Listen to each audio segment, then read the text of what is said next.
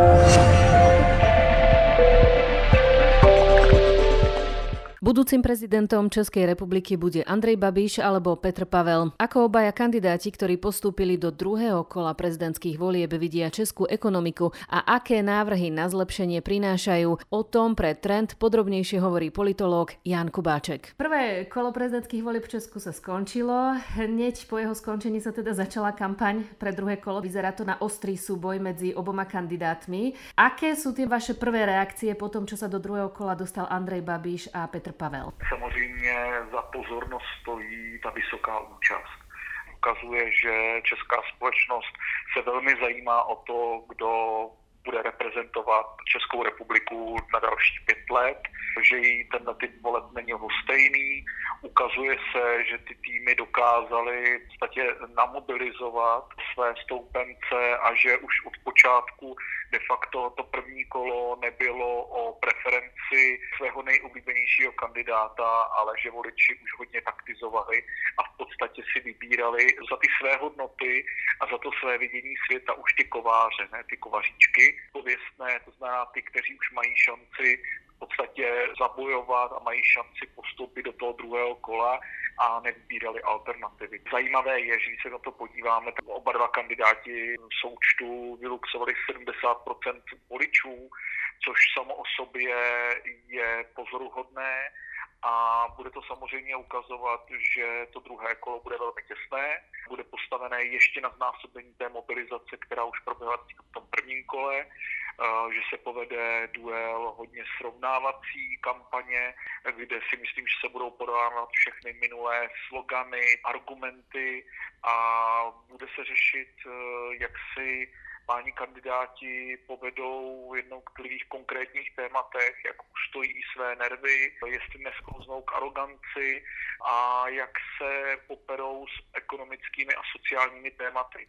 Protože to zadání bude a je tady dlouhodobě, že hlava českého státu musí být přísná, náročná na premiéra, ministry, aktivní vůči oběma komorám parlamentu, čili to donutí i Petra Pavla teďka posunout více do jakoby kritické polohy vůči vládě Petra Fialy mm-hmm. a vůči stávající administrativě, protože ta společnost česká je teďka značně kritická, nespokojená, její očekávání jsou spíše skeptická, samozřejmě zvláště umocněná prostě rostoucí inflací, rostoucí životními náklady. To znamená, ta společnost je nastavená, že chce změnu, ale nechce destruktivní změnu. To dokumentuje i propadnutí Jaroslava Bašty a chce změnu jakoby prověřenou s konkrétní životní zkušeností, což dokumentuje propad Danuše Nerudové, která pro mnohé prostě byla sice inspirativní, vyzývatelka obou pánů, ale stále ještě bez praktické zkušenosti a spíše jakoby naivní aktivistická. Práve Danuša Nerudová teda vystupovala ako ekonómka. Napriek tomu toto u ľudí nezabralo v tejto dobe, kedy často riešia práve tie ekonomické aspekty.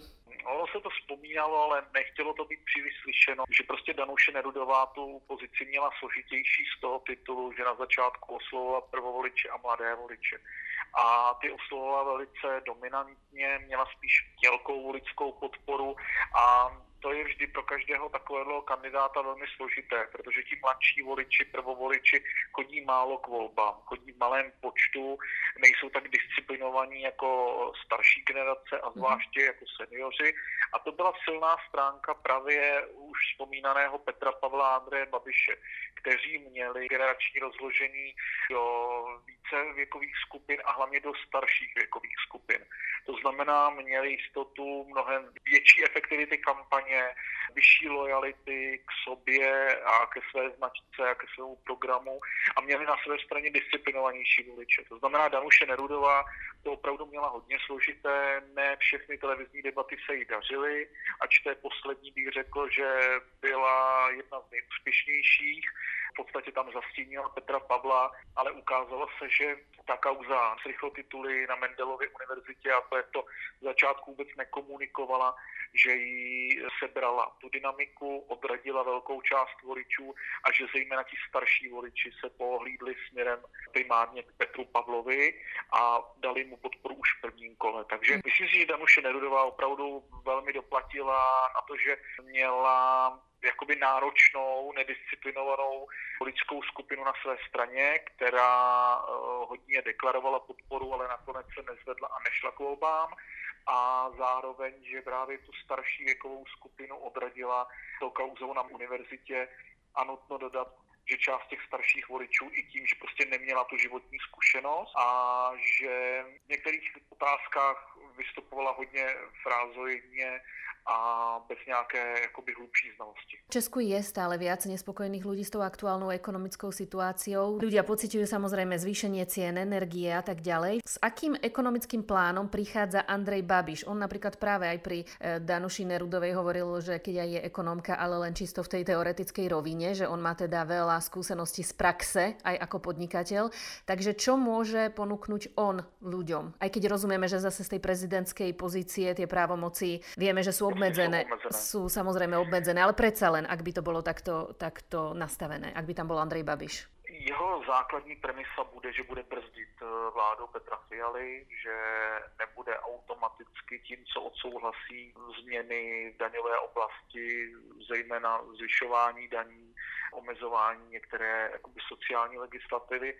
Jinými slovy, že prostě bude takové beranidlo té stávající politické převaze poslanecké sněmovně v Senátu a tím pádem tedy i logicky ve vládě, že to bude člověk, který bude vnášet eh, do toho politického procesu opoziční témata, opravdu se prezentuje a jako opoziční kandidát, jako protiváha takže myslím si, že i to je jako základní úvaha, že bude v podstatě takovou politickou protiváhou stávající vládě, Petru Fialovi. Eh, to si myslím, že bude jeho klíčové sdělení, plus tam bude ještě jeden rozměr, že se bude pokoušet evokovat u Petra Pavla samozřejmě tu vojenskou zkušenost, to znamená, že voják rovná se bojechtivost, investice do zbrojení, důraz na bezpečnostní politiku, ale ne tolik na tu ekonomicko-sociální. Pravda je, že tam mu jako vychází ta realita stříc v tom, že Petr Pavel nebyl uh, zatím v těch dosavadních debatách příliš um, jako přesvědčivý a neměl úplně argumentačně nabito v momentě, kdy se řešila ekonomika, řešily státní finance, když se řešily uh, sociální otázky, to bylo vidět, že ho mělo že ožil až v momentě, kdy se řešila zahraniční politika, bezpečnost, zahraniční bezpečnostní vazby. Takže myslím si, že tohle bude úvaha Andreje Babiše to hrát na dvou lidích, že to je v úvozovkách rovnítko Petr Pavel rovná se Petr Fiala a spojenec stávající vlády a zároveň do toho ta úvaha, že voják rovná se jako i pojechtivost, toho politického vedení, primárně investování do zbrojení a naopak omezování investic jakoby do sociální oblasti a do případně zpřísnění daňové legislativě, zvyšování daní, protože pravda je, že Petr Pavel se v některých ohledech k té tématice přihlásil, takže to si myslím, že bude taková hlavní jakoby, linie toho vzdoru a marketingu Andreje Babiše právě vůči Petru Pavlovi. A ak teda, aby sme sa naopak pozreli na Petra Pavla v ekonomike a v zlepšení súčasného stavu. Často vlastne aj komentátori v Česku eh, hovoria o tom, že on naozaj hovorí zatiaľ len veľmi, síce so stoickým pokojom, ale len veľmi krátko. Vety nie sú veľmi rozvité, čiže v podstate neprináša nejaké konkrétne predstavy o tom, čo by napríklad urobil v ekonomike. On sa napríklad vyjadril vôbec k tomu, čo by robil s Čezom, alebo teda, keďže aj táto téma u vás sa dosť často otvára, poznáme vôbec jeho stanoviska k týmto veciam? On představil těch uh, naprosté minimum názorů v této oblasti. Mluví o energetickém mixu, ale neřekne zase přesně konkrétně, co si pod tím představuje. Mm-hmm. Mluví o zpřehlednění daňového systému, ale zase nevíme, jestli to znamená automaticky zrušení některých daní nebo naopak zvýšení. Třeba klasicky u DPH mluví o tom, že je potřeba jakoby zprofesionalizovat stát a administrativu, ale zase nevíme, jestli to znamená propouštění úředníků, zrušení některých sociálních dávek, nebo naopak důraz na efektivitu státu. Je to všechno zatím jako takové velice mlhavé, velmi obecné, hmm. pravdu plné frází. V podstatě to vždycky zúží na tom, že je připraven prostě být lepším manažerem, krizovým tvůrcem než Andrej Babiš ale to je de facto tak zatím vše. A keď by sme sa len úplne vrátili to len v krátkosti, medzi tými deviatimi pôvodne kandidátmi bol niekto, kto o ekonomike hovoril častejšie a konkrétnější? Je pravda, že jednoznačně k ekonomice velmi ráda vstupovala a vracela se Danuše Nerudová. Byla to taková její silná tématika, Josef Středula vlastně začínal a končil ekonomikou, věnoval se primárně tomuhle tématu ostatní spíš ty otázky ekonomické glosovali, ale ty nejkompetentnější v tomto bylo trio Josef Středula, Danuše Nerudová a Andrej Babiš. Vy jste vlastně spomenuli e, tu armádnu otázku. E, samozřejmě včera to pán Babiš spomínal aj v tom svojom verejnom vystúpení prvom po voľbách v súvislosti s Petrom Pavlom. Povedal najmä to, že české ozbrojené síly majú svojho šéfa, keď to parafrázujem, a preto krajina vlastne nepotrebuje ďalšieho generála aj v prezidentskom úrade. Chce teda hovoriť najmä o tých mierových rokovaniach a ukončení konfliktu na Ukrajine. Môže byť podľa vás práve toto jedna z rozhodujúcich tém druhého kola volieb? Já jsem přesvědčený, že vedle takové té v tématiky peněženky, já tomu říkám ještě také stavu lednice, to znamená debaty o tom, co vláda třeba plánuje a co on je připraven vetovat nebo odmítat. Proto tomu zjednodušeně říkám jako oblast peněženky a právě plnosti nebo prázdnoty lednice té dané domácnosti. Tady bude bez zesporu i tématika právě určitého takového jako sklidňovače mezinárodních vztahů, protože samozřejmě pro část zejména nevoličů v tom prvním prvním kole to téma míru je důležité. Ne nutně tak, že by chtěli a věřili mír příští týden a dle jako Putinových představ, ale prostě jde jim jenom o to, aby obecně ten svět usiloval o mírové zakončení tohoto konfliktu, sklidnění tohoto konfliktu, aby vedle pomoci Ukrajině přemýšlel i o scénáři, jak vlastně ty znesvářené strany sporu dostat k jednomu jednacímu stolu a postupně sklidňovat tu situaci. Jo, kdy eh, si mnozí uvědomují, že to budou desítky a desítky jednání, ale že prostě je potřeba, že je to legitimní téma, je potřeba tohle téma řešit a bavit se i o poválečné obnově Ukrajiny. A to prostě pro část lidí je důležité hledisko a pravda je, že v podstatě zatím tuhle tématiku výjima Jaroslava Bašty de facto nikdo neřešil. Teďka vlastně Andrej Babiš se snaží tohleho jako bílého místa využít, uchopit toto téma, zapojit ho do své argumentace a tím přilákat k volbám ještě část právě voličů, kteří třeba neslyší nutně na tu sociálně ekonomickou kritiku Petra Fialy, ale naopak třeba tohle téma je pro ně důležité. Po případě samozřejmě snaží se touhle optikou vytvořit i dojem, že Petr Pavel prostě to staví jen na konfliktu, že prostě si vůbec tu otázku mírového nějakého sklidnění toho konfliktu nepřipouští, mm. aby demotivoval část jeho potenciálních voličů. Protože ono se samozřejmě bude hrát nejen na mobilizaci vlastní, mm. ale zároveň na demotivaci toho konkurenčního voliče, podporujícího vyzývatele a zároveň se bude samozřejmě také eh, spouštět strategie, která s tím jde úzce ruku v ruce a to je na motivování nevoličů z prvního kola, aby jich část těm volbám dorazila. A komu se podaří souběh těchto taktik lépe, tak ten má velkou šanci uspět a usednout na Pražském hradě. Petrovi Pavlovi vyjadrili podporu už aj tí neúspešní kandidáti, teda vrátane Danuše Nerudovej, Mareka Hilšera aj Pavla Fischera. To, či potom ale tí voliči reálne dajú hlas aj Petrovi Pavlovi, je teda momentálne ale otázne. Ukáže sa to až priamo pri voľbách. Řekněme si otevřeně, že si to musí stejně každý z těch kandidátů odpracovat. Už minulost prokázala, že to je opravdu pouze doporučení, ale spousta voličů opravdu čeká, jestli během těch 14 dnů je dotyčný osloví a s jakými tématy je osloví a jestli jakoby o ně bude stát, jestli bude o ně usilovat. A No, to si opravdu musí každý z těch kandidátů odpracovat a platí to stejně intenzivně jak pro Andreje Babiše, tak i pro Petra Pavla. Petr Pavel často opakuje vlastně to, že krajina jako Česko ako keby nemohla vůbec ani uvažovať o tom, že by mohla niekoho priviesť k rokovaciemu stolu o miery. Hovorí ako keby boli malý hráč Česko. Pravda. Čiže preto to bude zaujímavé sledovať, že či naozaj v tomto urobí nejaké ústupky.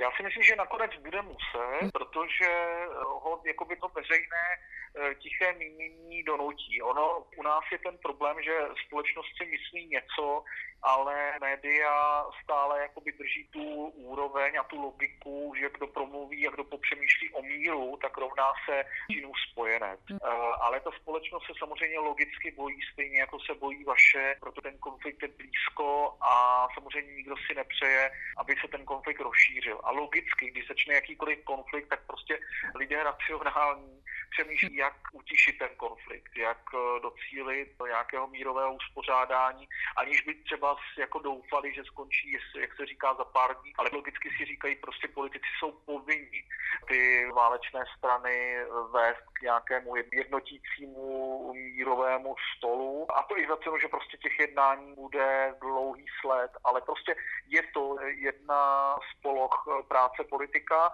A tady si myslím, že v podstatě Andrej Babiš si to uvědomuje mnohem více a uvědomuje si, že tam je rezervoár těch voličů, kteří jsou ochotní na to slyšet a uvědomuje si, že když tohle téma začne jako první, tak vlastně když eh, Petr Pavel začne eh, v tomhle přitakávat, měnit tu pozici, tak v očích některých voličů už právě Andrej Babiš bude ten vítěz, protože donutil i Petra Pavla vlastně tohle téma přijmout a změnit svůj názor v této věci. Takže tady se hrade i samozřejmě psychologická záležitost, taková psychologická přetahovaná, eh, kdo jakoby tohle téma prosadí jako téma relevantní a jako legitimní způsob pohledu na věc ale ta úvaha je jednoznačná, prostě oslovit část voličů, kteří tohle téma zatím od nikoho pořádně neslyšeli, oslovit je a přimět je, aby šli k volbám. Ak by sme sa pozreli na spoločné české a slovenské vzťahy, ako by vyzerali podľa vás, ak by teda bol budúcim prezidentom Andrej Babiš, prípadne ak by sa stal prezidentom Petr Pavel?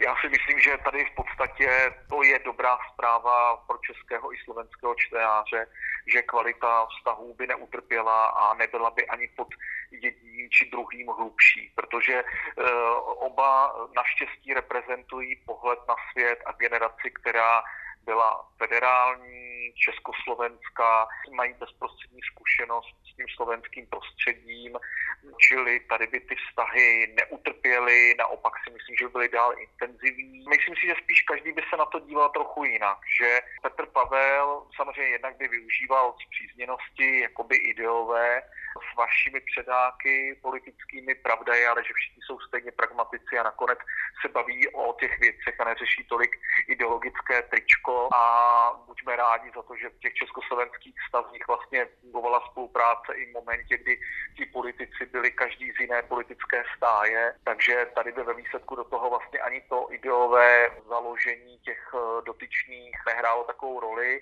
ale dá se očekávat, že Petr Pavel by spíše uvažoval skrze jakoby, tu bezpečnostní spolupráci, mm mnohonárodnostní vojenské jednotky, takovou tu zahraničně politickou úroveň v oblasti ochrany hranic a vojenské spolupráce. Eh, Andrej Babiš si myslím, že by do toho přidával vedle ochrany hranic, by do toho přidával ještě to hledisko ekonomické, diplomacie, vzájemné obchodní výměny, Myslím si, že ve výsledku v podstatě oba dva by tu politiku měli velmi podnomou. Jinými slovy, myslím si, že Slovensko nebude trpět ani když vyhraje Andrej Papiš nebo když vyhraje Petr Pavel. Myslím si, že ty vztahy budou dál a buďme za to rádi, budou dál nad standard. Za Česko čakajú dva týždne pred druhým kolom prezidentských volieb. Čo teda podľa vás prinesú? Vy očakávate možno aj podobne vysokú účasť? Ako to vidíte? Já si myslím, že, já si myslím, že ta účast by mohla zůstat v té výši. Můj odhad je někde v v té hladině mezi těmi 67 až 70 procenty, protože si myslím, že se opravdu bude mobilizovat de facto každý účastník, ale samozřejmě prostě část voličů znovu už nepřijde. Naopak je šance, že se objeví zase noví voliči, kteří nebyli u prvního kola. Počítám, že to mezivolební období bude samozřejmě hodně mobilizační, budou mobilizovat a už to ostatní dělají média, což u nás v České republice většinou vede kontra eh, chování českého voliče, mm-hmm. co přesvědčují to preferenci k jednomu kandidátovi, tak velice často jde vzdorovitě volit toho druhého. To už potvrdilo se před pěti lety, deseti lety a přesto se to zase děje. Počítám, že bude hodně tady kampaň srovnávací, že vzájemně kandidáti na sebe budou de facto vytahovat kontroverzní výroky z minulosti, nesplněné skutky, hříchy. Myslím si, že nakonec zase taková nějaká jakoby špína typu poklesku se nakonec neobjeví, protože ona by nemusela nutně prospět nikomu z nich, protože v podstatě oba dva už se nechali slyšet, že se tady připravuje kompro, že se na ně připravují kauzy, čili teď, kdyby se vlastně cokoliv objevilo, tak to ve výsledku spíše bude škodit tomu konkurentovi, protože to mnozí budou okamžitě připisovat tomu, že je tady vůle poškodit toho jednoho z těch kandidátů. Takže spíš si myslím, že se povede tvrdá nesmluvová kampaň srovnávací. Petr Pavel i Andrej Babiš sadí přesně na tenhle typ vzájemného souboje, vzájemného soupeření, vzájemného porovnávání. Kdo co kdy slíbil, nesplnil, selhal, nedokázal. Myslím si, že to bude touhle cestou.